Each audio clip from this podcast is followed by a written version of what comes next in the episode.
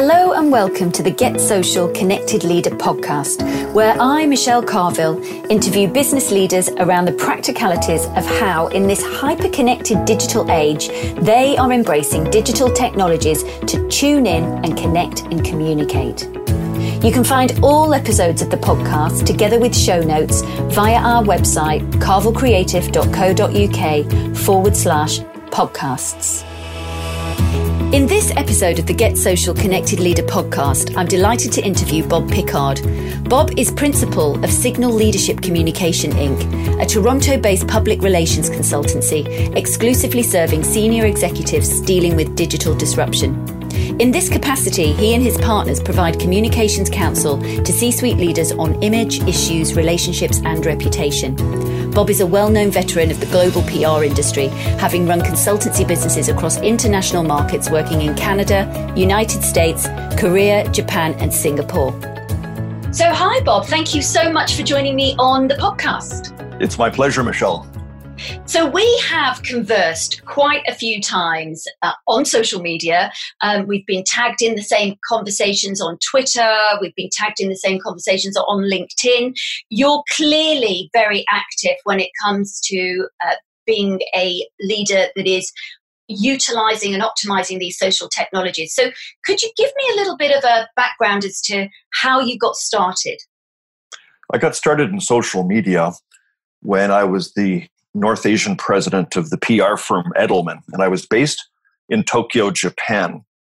And at that time, I found that if I shared experiences of my life working in that firm, uh, client activities, staff events, anything to do with the capture of the communications work I was doing, if I shared it on Facebook, and we're talking 2007, 2008 now, mm-hmm. I would find that my fellow colleagues working in the global firm would see what we were up to in Japan, and they would refer to us more business the more that they had a window on what we were doing in the Tokyo office on Facebook.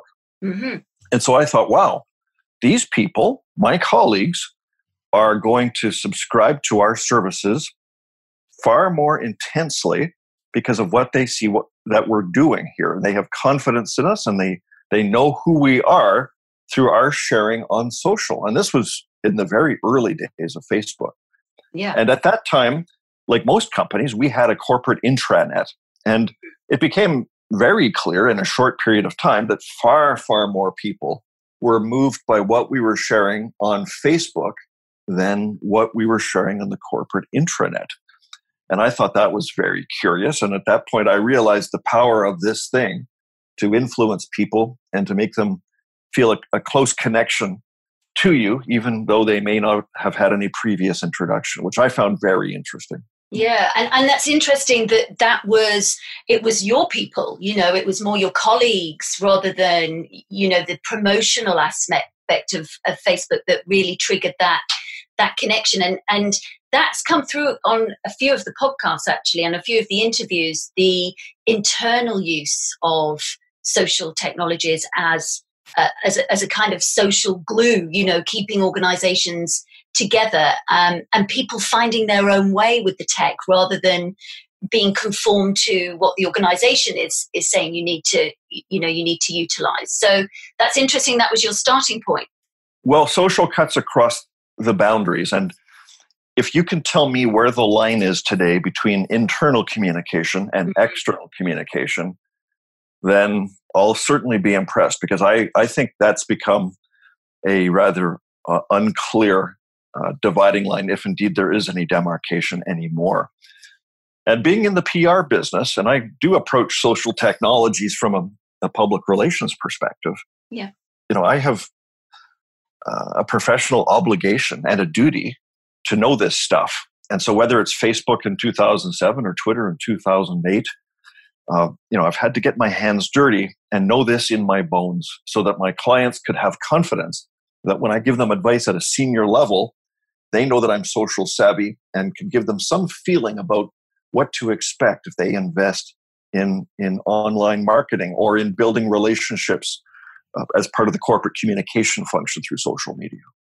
So, what friction Bob, would you say you've come up against over the years? Uh, I mean, I, I can I, I, know what I've come up against when I've mm-hmm. spoken to organisations, and particularly at the leadership level, it still still is there still is fear, there still is friction. What what have you um, you know in seen and evidenced over the years and experienced? What, what's been that shift? Do you feel there's been a shift since you know that time to where we are now? Is it more readily embraced that mm. people know that they need to be utilizing these social technologies, whether internally or externally? What, what, what's what's your view on that? I would say that fear is the key feeling around this, and it's behind a lot of different things. For example, I think a lot of CEOs or top executives have been afraid or rather timid about communicating on social media because they've been fearful of making a mistake, which mm. could limit their career chances or in some way harm the organization. Now, I think there has been a shift to your question. I think there is still fear, but the fear is now more increasingly about what happens if our company encounters a crisis situation or some problem which the public wants us to communicate about, and I'm not on social media. Yeah. That fear, the fear of being uh, absent when something bad happens, I think is now more acute than the fear of being there and making a mistake. And that's a real turning point, in my opinion. Mm, that that is, and and so in your line of work, then you're helping leaders, organizations to, I mean, in just the same way that you would from a, let's say, old fashioned traditional PR because this is now traditional PR, you know, but but pre social technologies, you would have been there advising, um, you know, reputation management, what people say in those situations. This is the same that's happening now through social technologies. Well, sure, and and pre social media, we corporate communicators were under the illusion that somehow we controlled that reputation, which our activities were designed to manage. Mm. And now, of course, it's very clear that it's the public, it's the mass constituency of people who use social media. They are the ones who determine what your, your reputation is going to be. And it's, I think, very important for companies to realize that there's a difference between their image, which is the everyday sharing of impressions in the now of social media, and the sum total of all these things, all these shares, all these comments, all these engagements online over a long period of time, which tends to, to create reputation, which is not an overnight thing. So, this shift of power uh, from the company that has the illusion of control to the mass audience, uh, people who co create the reality of, of a company's reputation over a period of time. This has radically transformed the PR consulting business worldwide. Yeah, and so I, I, mean, and and that's that raises a number of of points, doesn't it, around the balance of control? Uh, because in my experience and from the research that I did when I was writing Get Social, the mm. consumer behavior, this belief driven buyer, that their values are so much more, uh, you know, they're more concerned about their values being aligned with organizations where their values match. And they believe that organizations solve more ills than governments or should right. solve more ills than governments. So, in some respects, there's there's more um, responsibility, isn't there, on organizations? Well, they have to act uh, with more of a, a, a sense of connectivity with the people they have relationships with online. Yeah. And these people aren't just people who are online uh, just for the heck of it uh, in a in a casual or uh, uh uninterested way. I would say that most companies even B2B concerns with very sort of niche orientations in the marketplace, they are surprised all the time mm. by the large number of people online who, who have a relationship with them and believe at scale that they themselves have an individual relationship with the company through social media. Whether or not, you know, in the analog world, that is verifiably the case. Yeah. So if they feel they have this relationship with the company, then the company sure as heck be able to communicate with them. And the number one problem I see for most companies is that they regard social media in too many cases as about a marketing channel designed to sell stuff to people like yeah. television or something when really it's about it's about managing relationships and i think a lot of companies still have not figured that out sadly yeah. Yeah, I, I'm, I'm with you, and I think that managing relationships, as much as it's about managing those relationships, because you're absolutely right. As consumers, there is that investment, isn't there? There is, they are investing their time. It's, it's, they are invested into the brand and and believe in those relationships and and want those relationships to be reciprocated. But there's also right. that connection not just out with your external customers and your external kind of stakeholders, but also with your own team, you know, your own employees, that connection with, you know, as I refer to them, the internal customers. That connection is often missing in organizations as well, isn't it?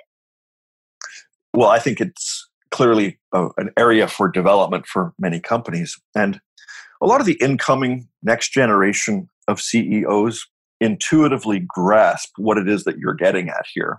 Mm.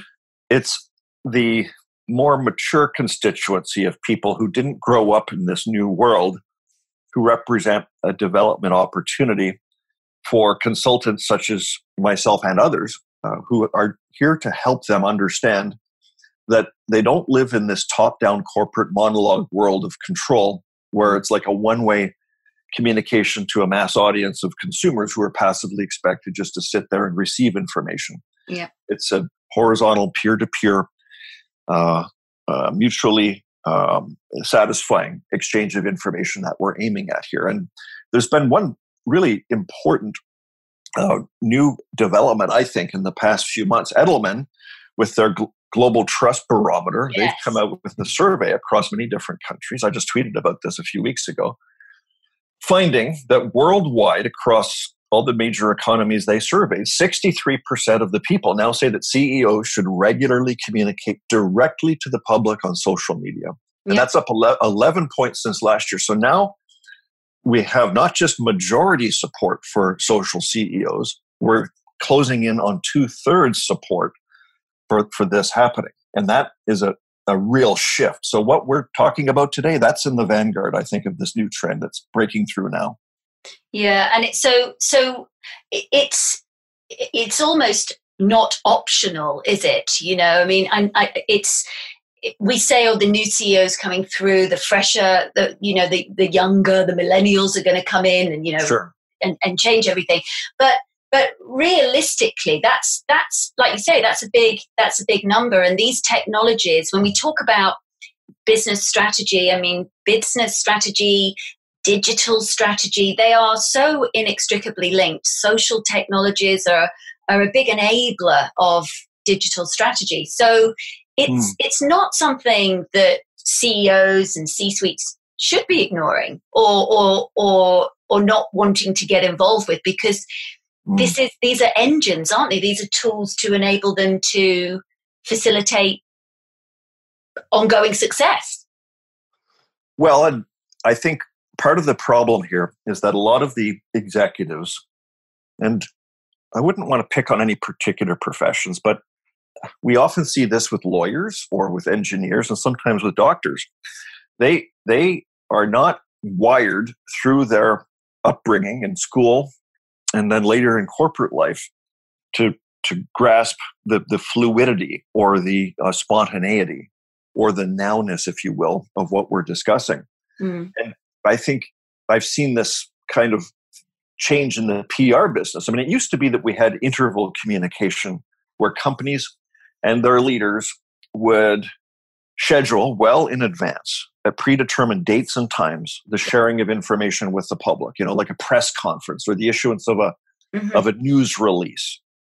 Um, whereas now what the ceo says or does is always within the capture radius of social media. And it's almost you know it's almost impossible now to devise communications plans that have timelines which list or outline activities which actually happen the way that you think they are. Because as you know, Michelle, on social, you just vary a few words here and there, or you use this picture and not that picture, or even just vary the punctuation a bit. And something that was not selling well or moving quickly in social suddenly becomes viral, or yes. it's a, something they've done wrong and it blows up in their face unexpectedly. So, how do you plan for some of these things? It's it's very hard, and yet at the same time, a lot of companies they they still have these old crisis communications manuals gathering dust on their shelves or on the corporate intranet, and they've never actually conducted a simulation using social media role playing um,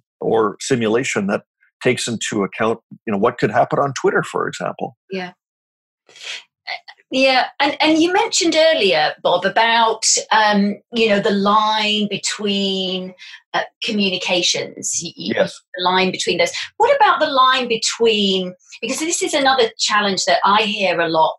Um, you know, pushback on is that I don't want my personal life to be all over social right. media. You know, I don't. I don't want to be. I mean, some some people are very comfortable to be the showman or the showwoman, shall we say? But some people aren't. So they they don't want their life all over there, and and and there is this balance or perceived balance of you know their business life and their professional life. Have you have you come up against this, Bob? Is this is this something that you've seen? Uh, you know, more fear around. Yeah, I think people are trying to figure out how much of who they really are that they should share and frame in a way that people see in public. Mm. And I, I find that there's no one size fit all. I will sit down with various executives and we'll discuss what topics they they want to share or what aspects of their lives they they are comfortable having in in the public domain. But some people would be far more inclined to be uh, sort of arm's length or rather um, careful or um, not too specific about how they may themselves feel about something whereas other people um, they want to show every every emotion every feeling every every twitch almost like they are at the extreme opposite end of the spectrum where they want to share too much. So there are people who want to share too much and there are people who don't want to share enough and getting that right is is where coaches and consultants can can help some of these people communicate well. And to be on social media, just to use the social technology, yeah. is not the same thing no. as being an effective communicator. No. And, and what how what do you mean by that, Bob? T- t- just let's dig a little bit into that. Well, I think if somebody, if a CEO were to think, oh well, I've got to be a so- social CEO now, and they they start to to just tweet or to, to use LinkedIn posts, mm. they may or may not have a have a, a feeling or a sense of what's appropriate in terms of how they say things. Yes. Um, when they say them, you know, how much to share, yeah. how much, um, you know, personal information to put out there.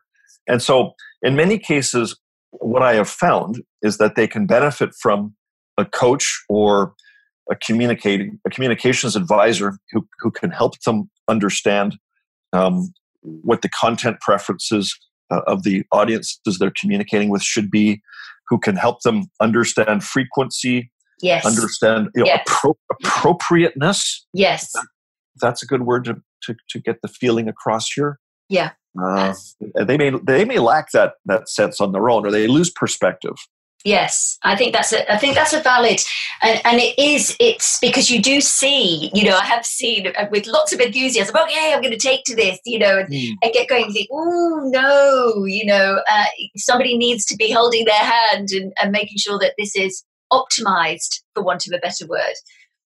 Well, I I, I think a lot of the executives I work with will be surprised when they realize there's almost a, a, planned obsolescence to the services I provide. Yes. Because I'm helping them I'm helping them understand how to do this effectively. Just having been around the block and I you know, like a lot of executives, I've learned some lessons the hard way myself, and I've seen clients learn lessons the hard way through making mistakes. Yeah. So if I can help some of these folks avoid that and and and start to to learn by um, well looking at the analytics, looking at what people respond yes. to, what yes. what what's what what they react to, and what what they don't react to. Yeah. Um, then they develop a feeling for it themselves, and having been well coached, they they can effortlessly just do it themselves, and away they go. Absolutely, it, it is. It's kind of getting into the swing of things, isn't it? So that you you understand what works and what and what doesn't. Listening to those signals, um, and so you know, there's probably people listening to this are some of them will be already engaged some of mm-hmm. them will be keen to start out some people you know won't know where to start mm-hmm. what what would you say to somebody you know what advice to give them to, to give some practicality what advice would you say because i think i, I know from my experience um, some people will say, okay, well, I need to be on LinkedIn and I need to be on Facebook. And, I, and it's kind of like, you know what, you need to do this on your terms and it's mm-hmm. got to mm-hmm. feel right for you and it's got to be authentic for you. You know you can't you, you can't completely have a personality shift. You know this isn't what this is about. This is about making it, it it work in a way that works for you. So what what advice would you say to somebody who was starting out bob? I would say to look and learn and to um, be a listener before you start talking. There is this mm-hmm. there is this misconception that that communicating is is about just talking. But of course, I, I think if somebody wants to start using social media and they're a bit apprehensive or inexperienced, they should they should have accounts on these different platform different platforms, which um, you know may be there for for watching or for uh, listening, and then they can determine which of the different social media platforms might make sense for them. Now, I've been doing this long enough, and and of course you're an expert in this space too. It's I, I find it very straightforward to go into a situation and to look at an executive, mm-hmm. consider their company's business, yep. and, and confidently advise them. Okay, you know what? I think you should be on LinkedIn and and and communicate on Twitter, but really, I don't think I don't think you should be doing this on Facebook, for example. Yes. And a lot of companies and a lot of clients, they may not um, have that same perspective. I'm also finding more and more that if you can introduce the executives to some of these different platforms with pros and cons, tell them how they should use these different um, social media networks, then uh, they will uh, themselves be able to make a decision over time that that fits well. Like I and I find Instagram interesting in this regard because it's so easy for anybody to pick up and start using. I've seen a lot of executives, a lot of clients, they're sort of off to the races already using Instagram, especially if they take good pictures yeah. and they like to use their smartphone. Then, then okay, are, are you?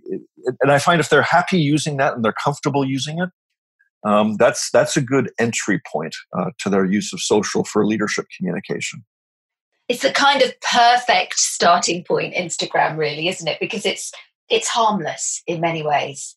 You know there's it, it's not as political as twitter and it's not as connected in, in for want of a better word as as linkedin you know in the professional sense. So it's a, it has at this moment got that freer freer vibe around it at this moment is correct. Who knows exactly. it's going to be like a year from now? Yeah, it, will it'll change. It all keeps evolving. It's so funny. In fact, today I was somebody asked me about. Oh, do you remember that donut um, infographic that used to be around saying that oh instagram is for you know taking pictures of me with my friends or mm. to show me eating the dirt and, and, it was so funny that somebody sent me the infographic and it's all so changed you know talking about google plus talking about instagram for taking vintage photos because of course when it started it was all about the old kind of um, polaroid shots and filters mm. which i totally forgot that even happened on instagram you know when it started but of course it did. Uh, so yeah. things are changing all the time. You have been utilizing these channels like me for such a long time. What's your biggest learning so far, would you say? You know, is there anything that you wish you'd known at the outset that would have made life simpler that you could? Yes. Well, there's a mistake that I made and a recurring pattern of, of mistakes that I made in the early days, earlier days of Twitter, for example. Um, although I did the same on Facebook. I would often, when I was in Asia, I would post my everyday travels, meeting with colleagues, in in different markets. So I would go to China, India, Indonesia, whatever, and I would I would share what's going on, what was going on with my work there. But a lot of my audience was still back in North America, where I'm from, mm-hmm. and you know, to me that that was just my life, the way I was living it then. But to them, I was off gallivanting in in some you know exotic foreign uh, context and some you know I'd be in like Bali or or Phuket or some some some tropical um, you know mysteriously alluring uh, oasis of some kind and they um, you know I, I what I didn't realize then is that what I was sharing might have come across to them like boasting mm. or or maybe they felt envious maybe they wouldn't have minded being being on the road in these places too mm-hmm. and so I've I have seen some people who are late to social media, senior people, former politicians, for example, senior yeah. executives. And then if they're new, then suddenly they start using the that the features on Facebook where it shows the map and, and the dotted line and you're traveling from one world capital to another. And I just think that rubs people the wrong way. And I know it because that's what I did seven, seven or eight years ago. Yeah. Good. So so so be mindful of that then everybody that it, it could be i mean if it, if there's a purpose for doing that if there is intent then and it and it's for a purpose that you're doing that you know then great but if it it could like you say without without a structural story around it could come across as like you say boasting and rub people up the wrong way so so there is that there is that planning aspect to things isn't there to a degree well, you're right. I mean, it's not all sort of on the back of an envelope or just as you think about it. Um, you know, you, you really should have a plan. You yeah. should have a strategy, and yeah. it's not it's not something that's designed to hoodwink people or to or to trick them into something. This is just you know a, a sensible strategy that that's that where you share yourself at your best so that people will be able to tune into your frequency online and and have a positive relationship with you Absolutely. Um, and, and social media is such an emotionally charged form of media. And you know, I think that I think that feelings like like anger, like like envy, jealousy, um, the um, the positive emotions too. A lot of these feelings are are understudied, and still we're we're learning our way right now. Mm. Uh, for example, uh, toxic anger uh, in politics, uh, the uh, increase of polarization. Mm. Um, you know, people seeing the lives of those who have more than they do, yeah, and, and thinking I'm just as good as them, and if um, I and and they will listen to me, and if they don't, well. Um, I'm going to show them. I'm going to show them at election time or when the referendum comes. Yeah. Um, you know, this is this is heading into a new territory that I don't think we all have the answer to yet, and, no. and things are changing fast. It's, it's social science, isn't it?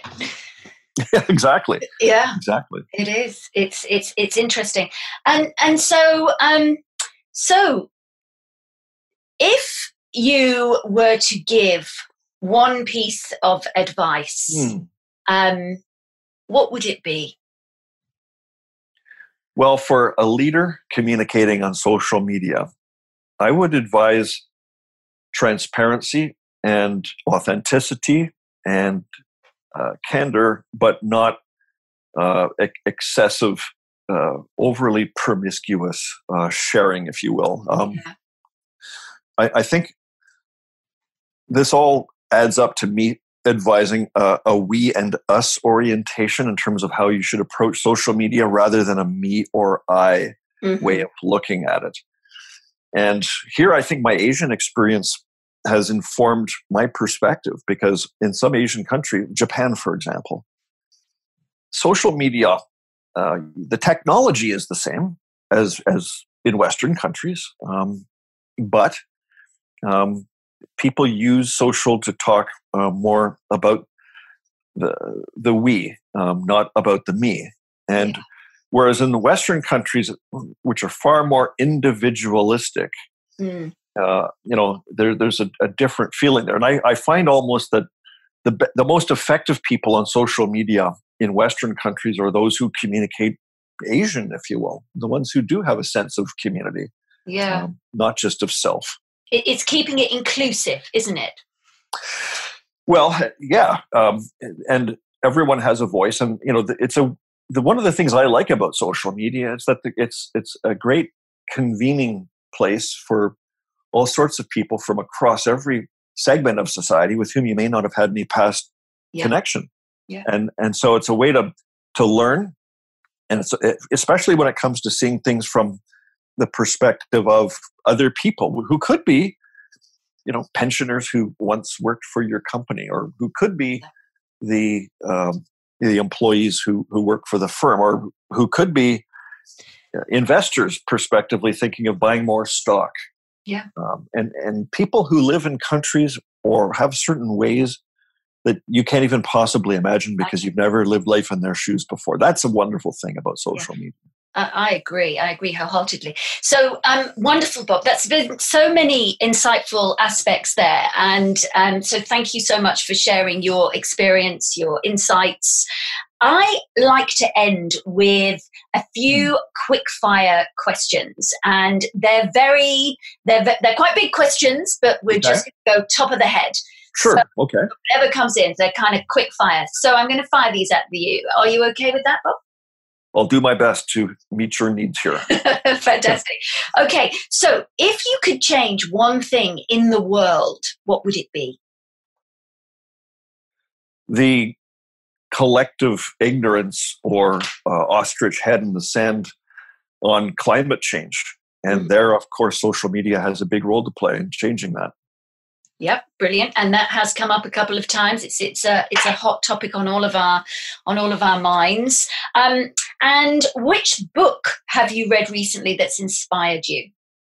I'm reading a book called Honest Signals, published by MIT. I was in Boston back in March, and I saw this in the MIT bookstore, and it's about how social cues uh, are shared between people in a way that should send us signals that indicate that a person may be perceived as a leader who does certain things and you look at the behavior of persuasion and and that that i find um, a really interesting read actually that that totally is in tune with social media. That is one for the list. I'll make sure the links to that are in the show notes as well for anybody okay. else who's interested in that. And last but not least what's the best piece of advice you have been given to date? To not send it immediately, not to post immediately, to give it time to marinate, to consider. I find that, um, especially in, in back and forths with people, including adversaries or critics, mm. people can can get carried away by the emotions of the moment. So, yeah. yes, social media is about sentiment and feeling and all that, but there should still be some logic there and some and, and some perspective. So take a deep breath, pause, and then communicate. Just don't be pressured yeah. into into anger angry exchanges which may not serve your interests. I love that. It's a kind of sleep on it piece of advice, isn't it? Absolutely. Absolutely. Brilliant. So, Bob, thank you so much for your time. Thank you so much for your insights. I've thoroughly enjoyed our chat. I hope you have too. And it's been really great to have you on the podcast. Well, many thanks, Michelle. The feeling is mutual, and I've had a great time talking with you now. You've been listening to the Get Social Connected Leader podcast. Thank you to my guest, and indeed thank you to you for tuning in. Please do feel free to share the podcast with colleagues and friends who you think will enjoy it, and indeed subscribe to tune in for more episodes.